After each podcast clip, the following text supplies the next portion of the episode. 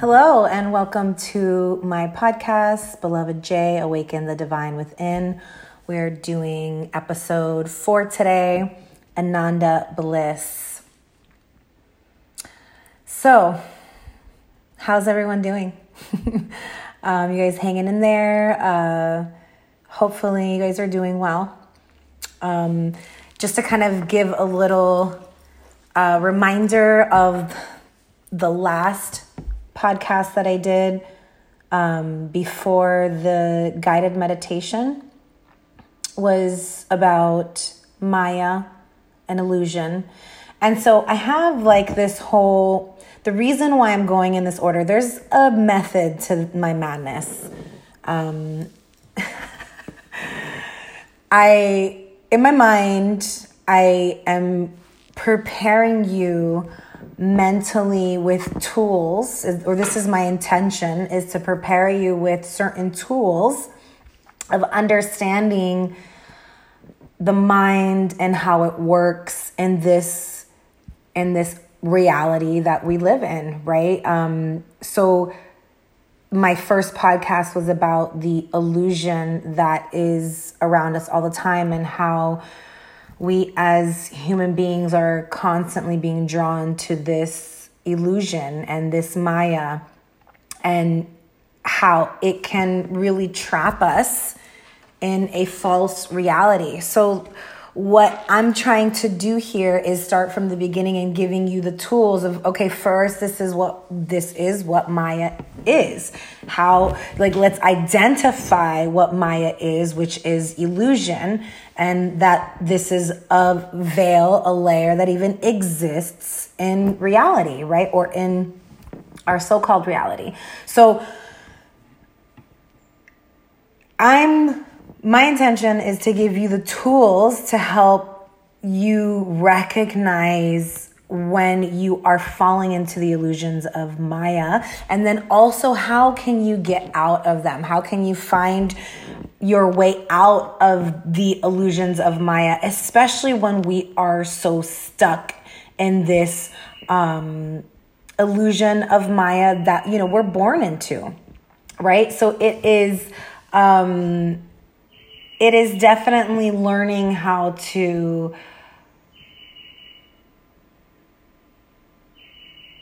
put the pieces of your own inner puzzle together, right? And instead of focusing externally, I'm teaching and showing you and, and encouraging you that you go within. So, that being said, Ananda Bliss, what is Ananda? What is bliss?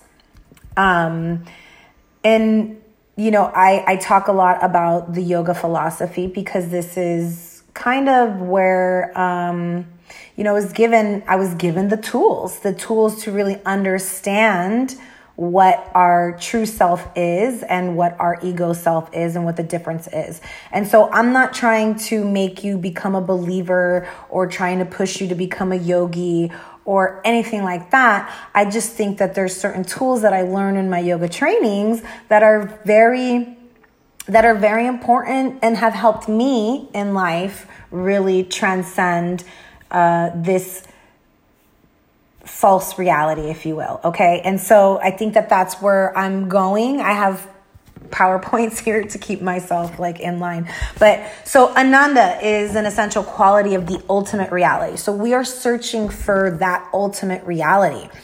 Right? And what is that ultimate reality? It's when we feel pure, utter joy, peace, and happiness. It's when we have reached that state of pure bliss And it's not a state that I would say, you know, you might not be there all the time, but when you've reached that state, your soul being res- resonates there all the time. So even if your external world is not, you know, the external world may bring certain things up, as long as you've really reached that place of internal bliss, of peace and joy and happiness within, you can really use that as your power and reminder to bring you back to that place when the external world wants to pull you out of it, right? And so, samadhi is a state of pure awareness. Um, it's when the yogi reaches full spiritual absorption and we are able to focus our mind on one singular object. Now that is the goal of the yogi is to really bring the agitated mind into a place of stillness, right? So that's why we meditate, that's why we do yoga. And the only reason why those things are important, it's because it's part of the practice. It's part of the tool that is used to help bring that stillness to our body, to our mind, so that way we can actually feel the pure bliss, the peace, the joy, right? So if our body is feeling stuck, stagnant, and in pain, then it's really hard to get the mind to be in a place of peace if our body is in pain, right? So, this is where, um, for instance, asanas come into play. And like asana isn't asana physical postures, the physical postures of yoga, the physical practice of yoga is what the asana is it's not the objective of yoga, but it's a tool that helps us to unveil the illusion of Maya. So it helps dissolve the process of Maya, if you will. Um, and it's yoga in itself is meant to bring alignment to our being. So whether it be physical alignment, spiritual alignment, mental alignment, emotional alignment. Um, but only through continuous practice and devotion can you begin to integrate yoga and become more aware of yourself. So it's just a tool that we use. And like I said, it doesn't mean that, you know, you have to become this yogi, this, you have to, like, you know, be like this supreme yogi or anything like that. It's just a matter of using it as a tool to help you truly understand your own true nature. Okay. So, because why? We as a society are drawn to things that are not real.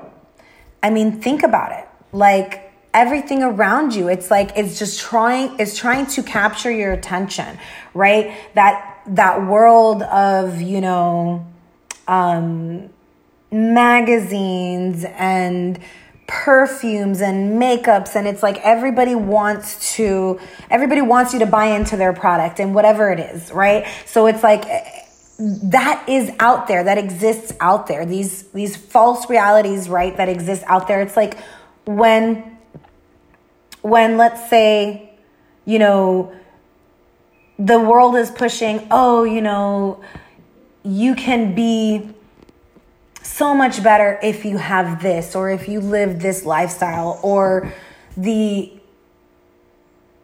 you know it's like the picture that is being painted of the false reality of the perfection of life. And if it looks a certain way, then you'll be happy, right? This is the illusions that I'm talking about. These are the things that we as a society were drawn to that are not real. It's like, it's like that that, you know, that false reality that you see these people living a perfect life. There is no true such thing because the reality is is that the the the happiness that is going to really truly fulfill us is not external it's within it's about feeling that happiness within and knowing that without these things, I mean, you can have all those things and still feel happy, but it comes from a place within first. If I don't have that within myself first, if I don't find that happiness within myself, then all of these things externally will never amount to any good. Like I can never, I will never be happy having the biggest house, the nice, the best job, the, you know, being famous and being world known or whatever it is that you imagine being perfect, right?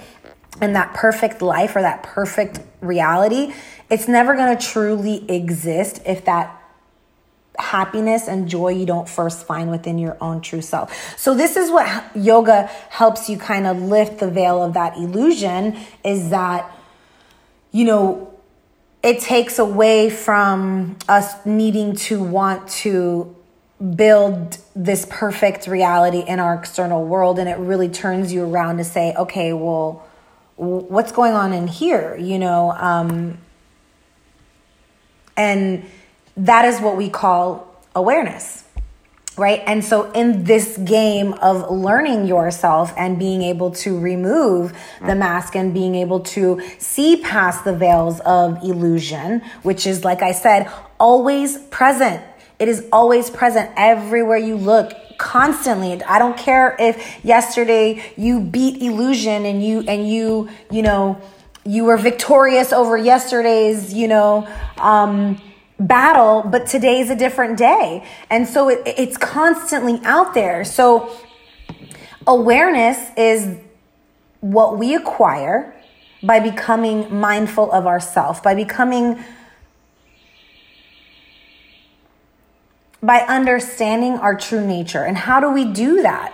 By really understanding the different layers that exist of the truth self. And so that's what I'm about to get into right now. But awareness being the key towards getting you into a state of understanding the difference between illusion and the ultimate reality. So I am going to help, hopefully, um, my intention is to bring, give you this, you know, knowledge, this wisdom, this drawing your attention to this, this whole other layer of of reality that it, or just this philosophy that I learned through the yoga through yoga philosophy um, towards making you more aware of your own ultimate reality or what is the ultimate reality, right? So what is this going to end up doing? It's going to end up bringing you closer to the person you truly are right? And I think that we all, as beings, that's what we truly search for and crave for in life is to be in our true enlightenment and, and, and to be one with our true self. So, Atman, soul, is our true self, okay? And now there are three characteristics of Atman. The first one is Sat, and this is knowledge and pure existence. So, if you will, you can think of it as a triangle. Doesn't matter. You could think of it as a circle. I like to think of this as a circle because we're going to get into the different layers. So, but characteristics of the Atman, which is the which is one of the layers, and I'll get into in a second. First, first characteristic is Sat, knowledge, pure existence. Second characteristics is Chit, which is wisdom and knows everything.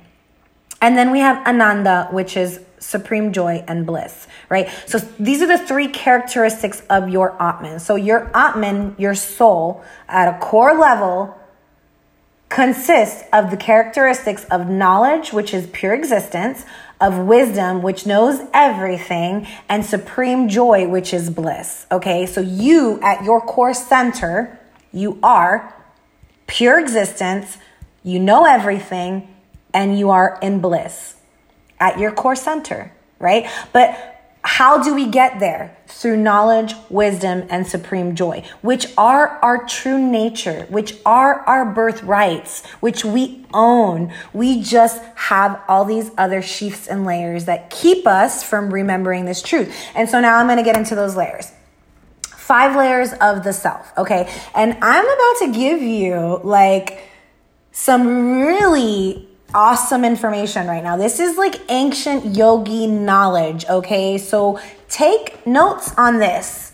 This isn't just like, you know, this is true ancient yogi knowledge that the royals and the supremes and the elites of this world did not want you to have access to any of us to have access to. This was kept from either tradition because of family lineage, of ancestry, or because you were in the royal family and you were and you like literally tradition or family like so it was like it was very kept very secret all right but this knowledge is so powerful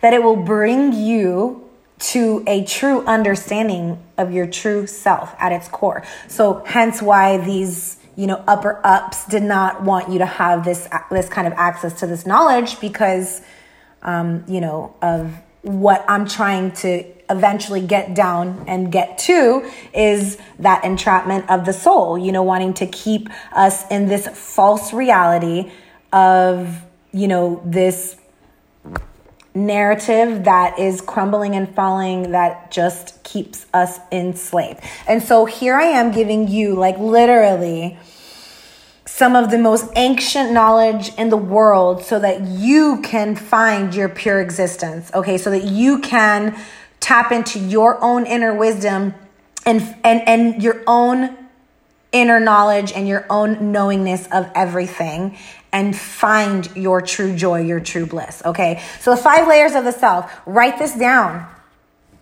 First layer is the body, our physical body. This is the external layer and is nourished by food. It's concrete, like ice, solid in matter. This is our first layer, okay? So, this is why diet is very important because we're creating a barrier to our true self by what we eat and intake, right? So, diet is very, very important. And I'm not saying that you have to be a vegan. That's not what I'm saying. I'm not saying that you have to go to the extremes, which I've done. And that so that's what I'm I'm not saying that this is what you need to do. What I'm saying is that you need to really tr- tune into your body and listen to what it needs and what it's asking for. And that a lot of the foods out there are desensitizing your body and creating a density that does not allow you to go within to the next layer, which is energy. Our second layer, and so you can think of it in circles.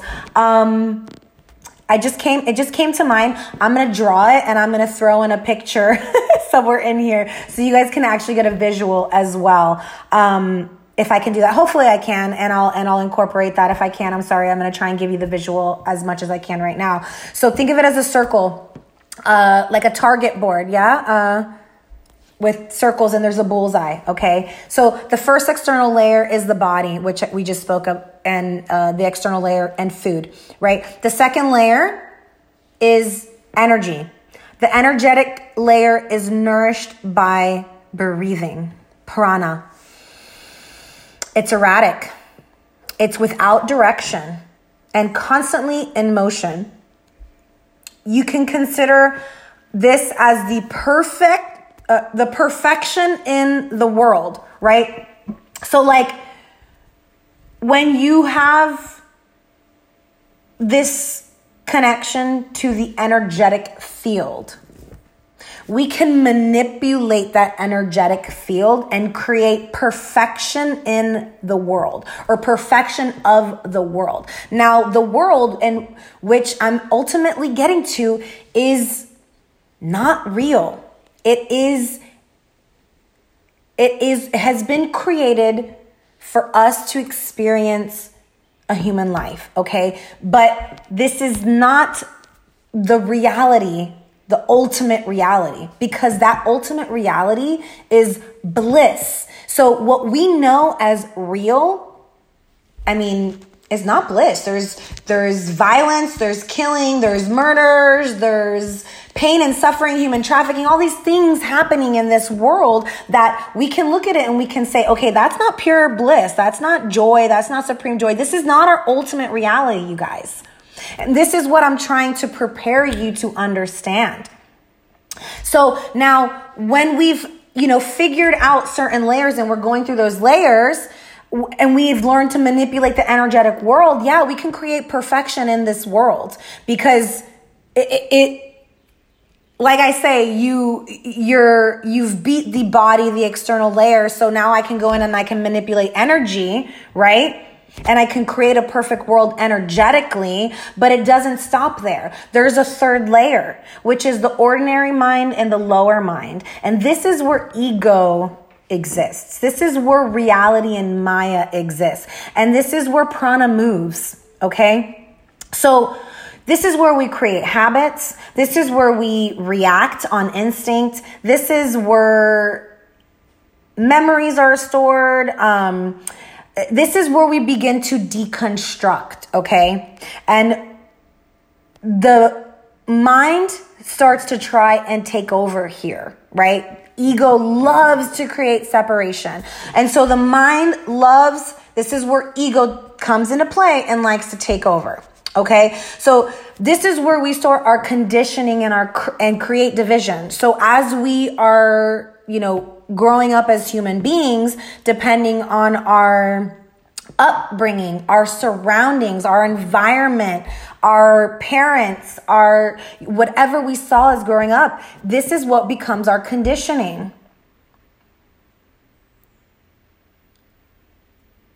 And so we start to create this division through Maya because we start to believe that our truth is our ego.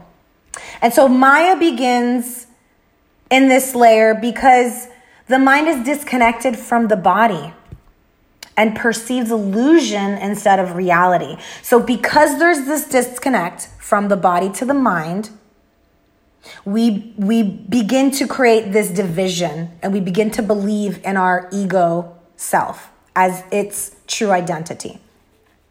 So this layer is subject to change though. So it cannot be the true self because it is subject to change. Our soul is changeless. But this is also where memory is stored, like I said. And it keeps bringing people back to the same places again and again until we in a sense,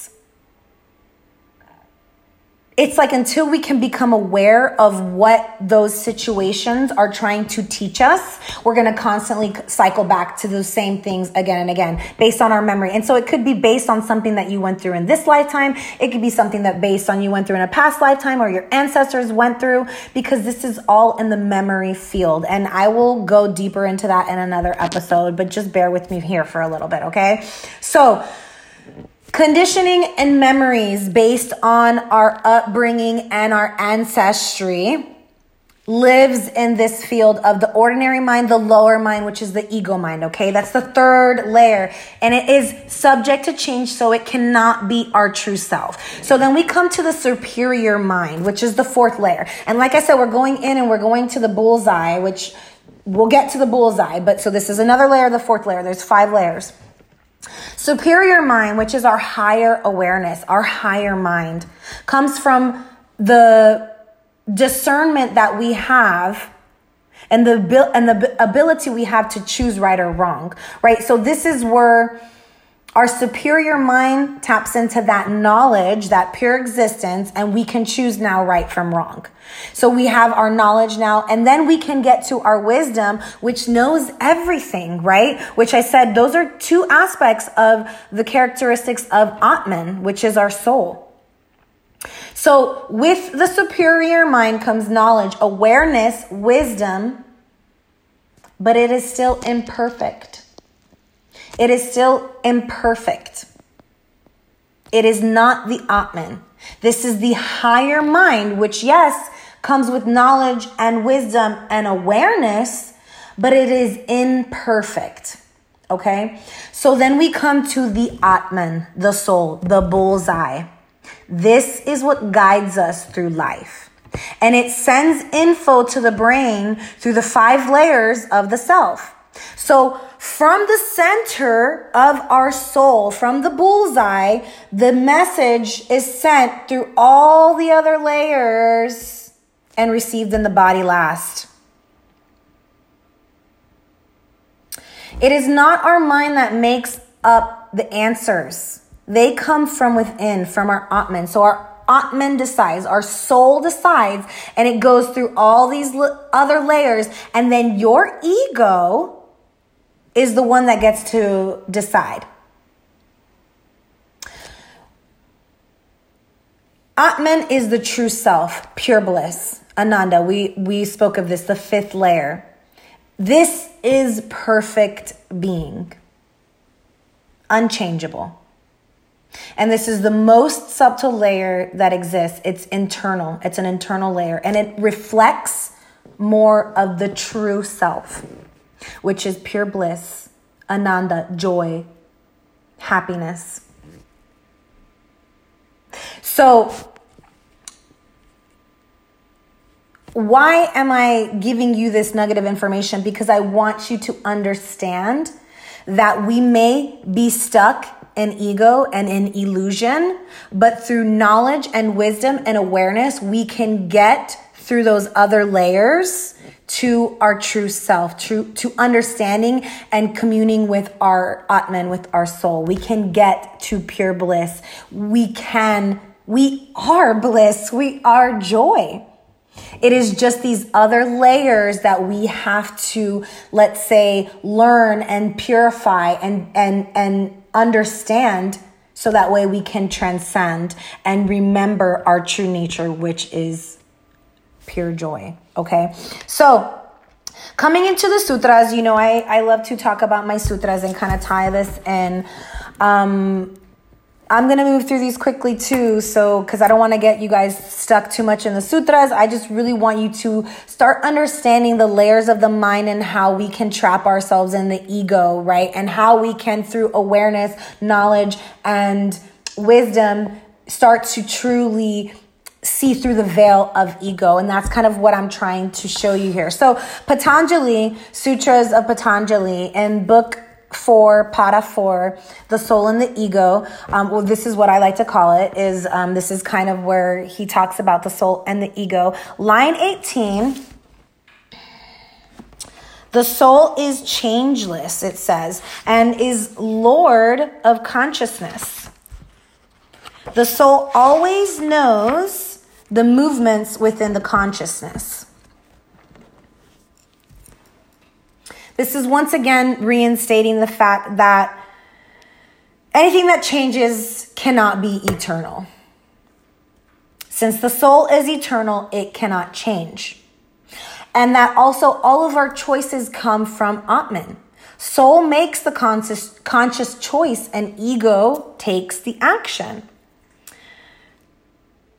And Purusa, which is another way of saying soul, is always aware of the mind's vrittis, the layers of the mind, okay? The samskaras, the, the roots, the obstacles, right? The, the memories, the embedded memories, the conditionings, right?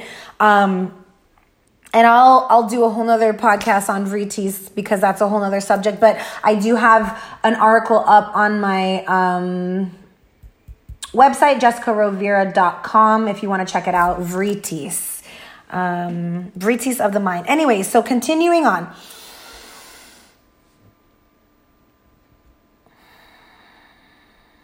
The object of Purusa's awareness is the mind. Soul's awareness is the mind. We are trying to get mind and soul to communicate and to work together here. We're not completely trying to um, ex-nay the ego, right? We're not like killing the ego. That's not what we are doing. What we're trying to do is to see beyond the veil of ego into our true self, into our true nature. So the next line that I want to bring up is line 24. It says, The ego mind is the fabric wrapped around pure soul awareness and is composed of innumerable memories, impressions, desires, and knowledge. The ego mind exists for the soul and is equipped for the sake of the soul to allow it to be close to the created realm. Now, so what is Patanjali talking about there? He's trying to bring you to the understanding of the nature of your mind and your consciousness. As we can already see, and I hope that I've pointed this out, is that the mind exists to provide either experience or liberation. So, you know, the experience is those when we're constantly cycling and we're, and, you know, being experienced maybe uh, pain and suffering, right? And we're constantly cycling on those. That's experience. And I'm going to get a little bit deeper into that in, in the next um, sutras, okay? But or in the, in the next moment here, I'm going to just talk about it. it's the same sutra, the same line 24, but like, so uh, we're either experiencing pain and suffering and whatever, and we're cycling on those cycles that are maybe connected to our conditioning, our memories, our upbringing, right? Our ancestry. Or we're experiencing through our mind liberation because we've been able to see that ego is a layer and move beyond it, right? Through knowledge, wisdom, and awareness. So this is what we're trying to do. So whether we've experienced pleasure or pain in life, the experience is not for itself, but for another entity. And that entity is the part of us that is changeless, formless that part that we call Purusa or soul, the core of who we are, Atman, pure bliss, pure joy. Your soul wants to experience pleasure or pain or fill in the blank. Now, I understand that that's a whole level, another level of understanding, and there's another in depth conversation about that, right? But just bear with me here, okay? So, moving into the next pada. So, I just kind of wanted to touch up in that in in in book four. Um, but and we're gonna go back to book three, Pada three, um, which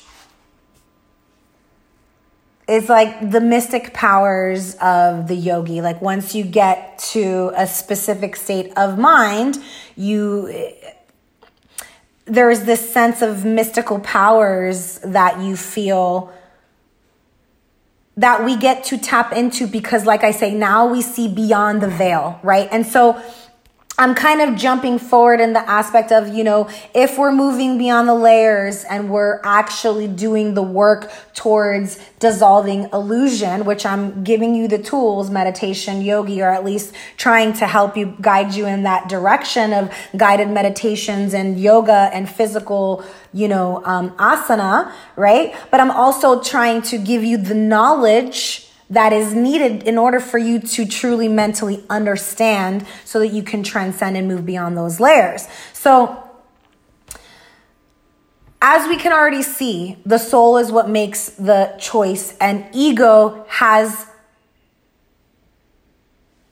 domain over what it chooses to decide. So that's why ego and controlling our ego and becoming friends with our ego is so important because that's where we're either going to see illusion and be liberated or we're going to see or we're going to fall into the trap of illusion and we're going to cycle back on that whatever pain, suffering, blah, blah, blah, blah, blah. Am I getting somewhere with you guys? Okay, so Pada 3, book 3, line 11. Moving the consciousness from many pointedness to one pointedness results in the transformation to spiritual absorption, which equals samadhi, right? That's, you know, every, every yogi's, I, I don't want to say um, destination, like, you know, like we shouldn't have a destination we should be enjoying the journey right but we all want to reach a place of samadhi which is pure bliss right and that's i'm not saying that that's the goal in life because we even have to let that go um, we even have to let that aspect go of needing to be in this pure perfection of whatever that true highest intelligence is. That's another kind of attachment and trap, right? Which I'll talk about probably in another podcast. But um, the point here is is to eh, to reach spiritual absorption in order to feel pure joy, which is what our true nature is, right? So, in order to get there, what do we have to do? I said knowledge, wisdom, and awareness. How do we get there? By bringing our many pointed mind, which means the fluctuating mind, to a place of stillness. So, the mind is never static, but always flowing right? Think of it like water, always flowing. It's never stagnant. And what happens to stagnant water? It gets really gross and creates bacteria and gets yucky and ew, right? In order to have clean, purified water, there needs to be a pump in there or some kind of spring or something that's constantly keeping that water flowing. So it's the same with our mind. In order to keep it clean, We've got to be pumping it knowledge, pumping it wisdom, right? So the attainment of samadhi involves the elimination of all pointedness, wandering mind of the mind, right? So we are trying to eliminate the wandering of the mind and bring rise to the one pointedness, which is concentration. Okay. So the nature of the mind can be scattered. And this is why we're always stuck in Maya because it's always trying to pull you into that false reality. Like I said, Maya is everywhere. And we as human beings are always drawn to what's not real. Okay. So because the mind is scattering, roaming, fluctuating, this is what keeps us away from our true nature. So bringing it to sit, to stillness is what's going to help bring in that awareness of self. So as long as we're in scattered mind, roaming, mind is fluctuating, thinking about random things, we are not in samadhi. We are not thinking from our pure soul essence, right? And I'm not saying that those times where you're receiving like all of this wonderful information and you're, you know, you're downloading and you're receiving all this goodness, that, that, that's not what I'm talking about here. That's a whole nother level. But I'm talking about when you're stuck in that pain and suffering and all of those lower, eh, being in the third layer, lower mind, ordinary mind of the memories and the pain and the suffering and all these things. That's what I'm talking about here. Okay. When we're stuck in that, thinking random things and, oh, why did I let this happen? And why, you know, I can't forgive this person and all these things. This is the fluctuating mind that I'm talking about. And so, us, in order to have the potential to be a one pointed mind, we need to be able to fix our mind on one object or one subject or one thing, right? So when we can develop this skill of stilling the mind, the agitated mind to our highest potential, then the state of samadhi is attained. Then we can remember our true nature, which is joy. So this changing of the fluctuating mind to one pointedness is a gradual process and it's not going to happen instantly or occur overnight. So we have to be patient with ourselves in this process. It takes time and it takes patience and it takes effort and actual work. We can't just expect to listen to a couple meditations and just be there, right? Um, so be patient with yourself and give yourself the time and space to get there, okay? As long as your mind is not flitting about from one object to the next or one subject to the next, then this is considered the state of a samadhi. So sometimes throughout your day, you might find yourself there, bits and pieces, right? Or even if it's like a second or a moment, you found yourself there. This is amazing. Rejoice in those moments because we can't be there all the time because we live in this false reality. All right. I swear it's going to make sense soon. If not already, just bear with me, okay? So, first step towards achieving samadhi is awareness. How do we get to awareness? Knowledge and wisdom by tapping into those layers, those characteristics of our true self that we already have at our core center. Before achieving awareness, we must still the mind. How can you still the mind if your body is not still, if your breath is not still? So, in order to still the mind, we must still the breath. Okay? Body comes first. If our body is running around and we're here, that keep allá, over here and over there, and doing all these things, how do we expect our mind or our breath to be still? So we have to take those times to be still. So our body can be still, so then our breath can be still, so then our mind can be still, so then we can reach a place of true self, of awareness of self. Okay. So, line 13. In this way, the change in the characteristics, state, and condition of objects and of the senses is explained. So this is Patanjali talking about how characteristics, your state of being, and your conditions in life are going to be a factor as to where you, how, where you are in your mind, whether you're in many pointedness or one pointedness. These are all things that can potentially affect you that we have to kind of, in a sense, um, overcome, right? Transcend by learning knowledge, wisdom, awareness, right? So this one pointedness transforms mental elements, body and sense organs to be subject to the law of virtue. And this condition of the quality unfo- unfolds visible to all. So, what is Patanjali saying there? He's saying that pretty much these fluctuations of the mind can be caused by our dharma. What is dharma? It's our nature. What's our nature? Through our the qualities of our life and the conditions of our life. Like I said, memories because of our ancestry, conditioning because of our upbringing. All of these things are factors. Our surrounding environment, all of these things are factors.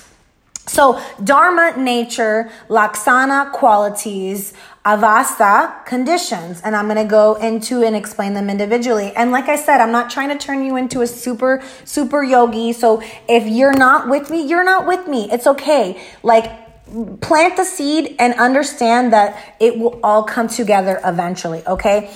Dharma according to the BG. Nobody's going to test you on this stuff, I promise. Dharma according to the BG, which is the Bhagavad Gita, refers to an individual's social duties or function in society and determined by the person's natural tendencies, activities, and psychological inclinations or characteristics. So, Dharma is our tendencies, our traumas, our psychological uh, state of mind because of our upbringing, our characteristics because of our uh, like our zodiac signs or whatever, our ancestry or the memories of these characteristics that are in our energetic field because of so many things, right? So, in this book, the Yoga Sutras of Patanjali, and this is just one of the Patanjali Sutra books that I have that um, I've been kind of going towards lately. So it says here Patanjali here is, a, is essentially indicates that the constant change underpinning all manifest reality can be categorized according to dar, Dharma, Laksana, avastha, characteristic state of the conditioning. So I just went through that and about how it talks about how the Bhagavad Gita breaks it down to characteristics, psychological, and uh, state of being. So in this book, they use the example of a clay pot. And it's used as, as an, an analogy for dharma. So he, he pretty much talks about how a clay pot is formed and assumes the characteristics of being a pot rather than a cup or a plate, right? And so this is the this is that clay's dharma is to be a pot. So the pot is there for a specific dharma that is potential in the clay. Okay. And the same clay can assume different dharmas, if you will, by being transformed into other things. So that same clay I can take, I can wet it up, I can deconstruct it, and I can turn it into a plate or a cup. So we are the clay, for instance, okay? Like think of yourself as the clay, right? Your dharma can become different depending on how we mold ourselves, right? So the laksana or state of an object is understood as its situation in time. So the laksana are the qualities, right? A pot can exist in the present as it can have existed in the past and as it may yet to exist in the future. So laksana is the qualities based on time, whether it's from the past, present, or future. And then svasthana is the condition of the clay pot. So whether in the past, present, or future, it could have been a new pot in good condition or an old pot in bad condition, etc., etc. So all objects in manifest reality can thus be conceived of us undergoing constant change according to characteristics, state of being, and conditions. So this is all from this book, um, the Sutras of Patanjali by Edwin F. Bryant. Um, and so, to Patanjali's point, here, I'm going to try and tie this all in together, so bear with me. All things change according to conditions, state of being, and characteristics. So, what doesn't change is the true self, which we already talked about. Atman, which is pure bliss. So think of it this way Atman equals soul, or you can say Purusa equals soul too, right? Purusa, Atman, same thing. Samadhi equals spiritual absorption. Now, when we are in spiritual absorption, we are coming from a place of Atman, of pure soul, of pure bliss. Okay? These coincide with one another. So when we can learn to control the fluctuations of the mind and learn to flow through the changes in characteristics, state of being, and conditions, we can respond to life from a place of supreme being which is pure bliss and joy. So when we can work through all those layers of the self, we can literally come and be present in this false reality within a place of pure bliss and pure joy but it, it, it it's the work is is internal right we've got to get there internally first and then it begins to exude in our external world world so according to yoga philosophy it is essential to grasp the underlying underlining operative principles inherent in material reality. So when we can understand Maya and illusion and the material reality, that false reality, then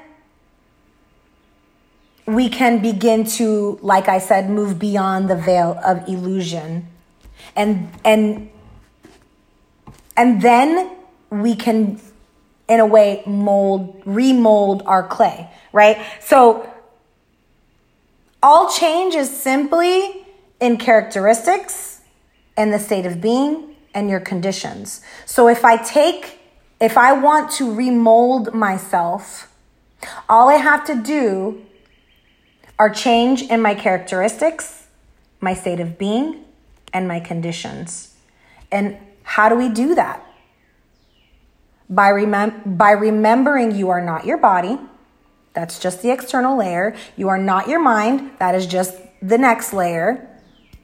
We need to go beyond the mind, which is, or beyond the body, beyond the mind, which are our ego, our shadow, and go beyond the unseen. And we will uncover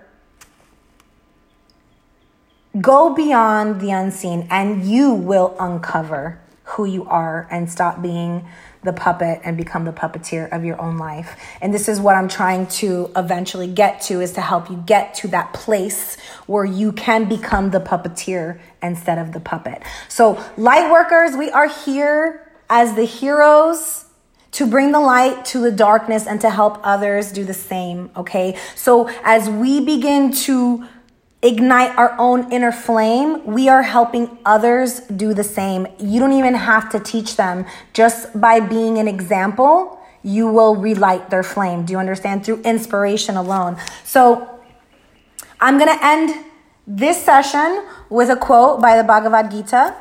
Um, Krishna, it says, Never have I existed. Never in the future shall we cease to exist. And why did I want to end with that? Because that is the true essence of our soul being. Krishna is saying there, never have I not existed.